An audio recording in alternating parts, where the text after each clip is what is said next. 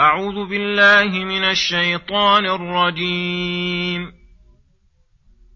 ولقد مننا عليك مرة أخرى إذ أوحينا إلى أمك ما يوحى أن اقذفيه في التابوت فاقذفيه في اليم فليلقه اليم بالساحل فليلقه اليم بالساحل يأخذه عدو لي وعدو له وألقيت عليك محبة مني ولتصنع على عيني إذ تمشي أختك فتقول هل أدلكم على من يكفله؟ فرجعناك إلى أمك كي تقر عينها ولا تحزن ۖ. وقتلت نفسا فنجيناك من الغم وفتناك فتونا فلبثت سنين في أهل مدين ثم جئت على قدر يا موسى واصطنعتك لنفسي اذهب أنت وأخوك بآياتي ولا تنيا في ذكري. اذهبا إلى فرعون إنه طغى. فقولا له قولا لينا لعله يتذكر أو يخشى. قالا ربنا إننا نخاف أن يفرط علينا أو أن يطغى قال لا تخافا إنني معكما أسمع وأرى السلام عليكم ورحمة الله وبركاته. بسم الله الرحمن الرحيم. يقول الله سبحانه ولقد مننا عليك مرة أخرى.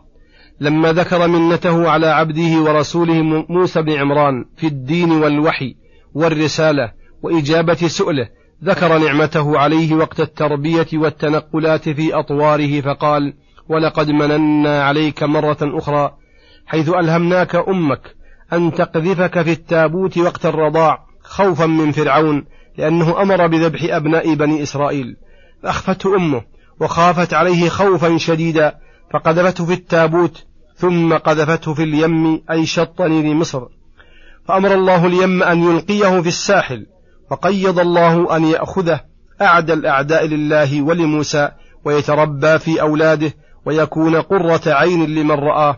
ولهذا قال وألقيت عليك محبة مني. فكل من رآه أحبه.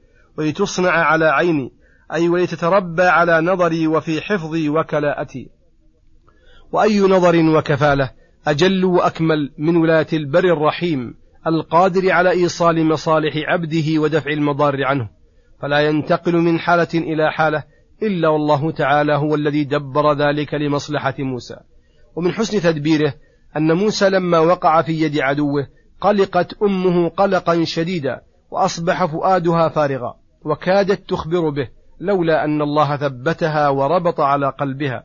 ففي هذه الحالة حرم الله على موسى المراضع فلا يقبل ثدي امرأة قط ليكون مآله إلى أمه فترضعه ويكون عندها مطمئنة ساكنة قريرة العين. فجعلوا يعرضون عليه المراضع فلا يقبل ثديا. فجاءت أخت موسى فقالت لهم هل أدلكم على بيت يكفلونه لكم وهم له ناصحون؟ فرجعناك إلى أمك كي تقر عينها ولا تحزن وقتلت نفسا. وهو القبطي. لما دخل المدينة وقت غفلة من أهلها وجد رجلين يقتتلان. واحد من شيعة موسى والآخر من عدوه قبطي. فاستغاثه الذي من شيعته على الذي من عدوه فوكزه موسى فقضى عليه. فدعا الله وسأله المغفرة فغفر له ثم فر هاربا لما سمع أن الملأ يطلبوه يريدون قتله فنجيناك من الغم من عقوبة الذنب ومن القتل وفتناك فتونا اختبرناك وبلوناك فوجدناك مستقيما في أحوالك أو نقلناك في أحوالك وأطوارك حتى وصلت إلى ما وصلت إليه. فلبثت سنين في أهل مدين حين فر هاربا من فرعون وملئه حين أرادوا قتله فتوجه إلى مدين ووصل إليها وتزوج هناك ومكث عشر سنين أو ثمان سنين. ثم جئت على قدر يا موسى. أي جئت مجيئا ليس اتفاقا من غير قصد ولا تدبير منا بل بقدر ولطف منا. وهذا يدل على كمال اعتناء الله بكليمه موسى عليه السلام. ولهذا قال واصطنعتك لنفسي. أي أجريت عليك صنائعي ونعمي وحسن عوائدي وتربيتي لتكون لنفسي حبيبا مختصا وتبلغ في ذلك مبلغا لا يناله أحد من الخلق إلا النادر منهم.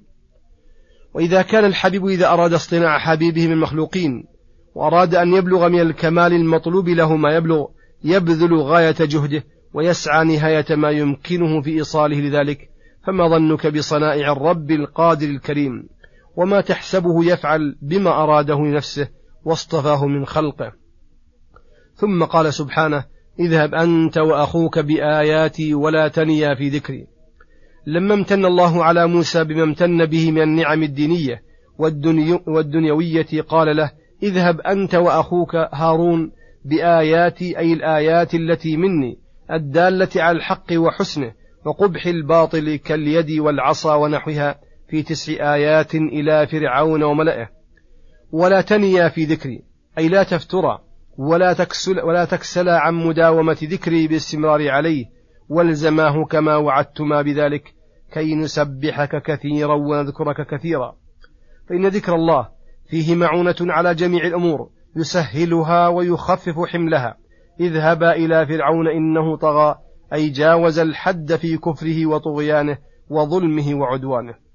فقولا له قولا لينا أي سهلا لطيفا برفق ولين وأدب في اللفظ من دون فحش ولا صلف ولا غلظة في المقال أو فظاظة في الأفعال لعله بسبب القول اللين يتذكر ما ينفعه فيأتيه. أو يخشى ما يضره فيتركه فإن القول اللين داع لذلك والقول الغليظ منفر عن صاحبه. وقد فسر القول اللين في قوله فقل هل لك إلى أن تزكى وأهديك إلى ربك فتخشى فإن في هذا الكلام من لطف القول وسهولته وعدم بشاعته ما لا يخفى على المتأمل. فإنه أتى بهل الدالة على العرض والمشاورة التي لا يشمئز منها أحد ودعاه للتزكي والتطهر من أدناس التي أصلها التطهر من الشرك الذي يقبله كل عقل سليم ولم يقل أزكيك بل قال تزكى أنت بنفسك. ثم دعاه إلى سبيل ربه الذي رباه وأنعم عليه بالنعم الظاهرة والباطنة التي ينبغي مقابلتها بشكرها وذكرها فقال وأهديك إلى ربك فتخشى فلما لم يقبل هذا الكلام اللين الذي يأخذ حسنه بالقلوب علم أنه لا ينجع فيه تذكير فأخذه الله أخذ عزيز مقتدر. قال ربنا إننا نخاف أن يفرط علينا أن يبادرنا بالعقوبة والإيقاع بنا قبل أن نبلغه رسالاتك رسالاتك ونقيم عليه الحجة أو أن يطغى أن يتمرد عن الحق ويطغى بملكه وسلطانه وجنده وأعوانه. قال لا تخافا أن يفرط عليكما. إنني معكما أسمع وأرى. أي أنتما بحفظي ورعايتي. أسمع قولكما وأرى جميع أحوالكما. فلا تخافا منه. فزال الخوف عنهما واطمأنت قلوبهما بوعد ربهما. وصلى الله وسلم على نبينا محمد وعلى آله وصحبه أجمعين. وإلى الحلقة القادمة غدا إن شاء الله. والسلام عليكم ورحمة الله وبركاته.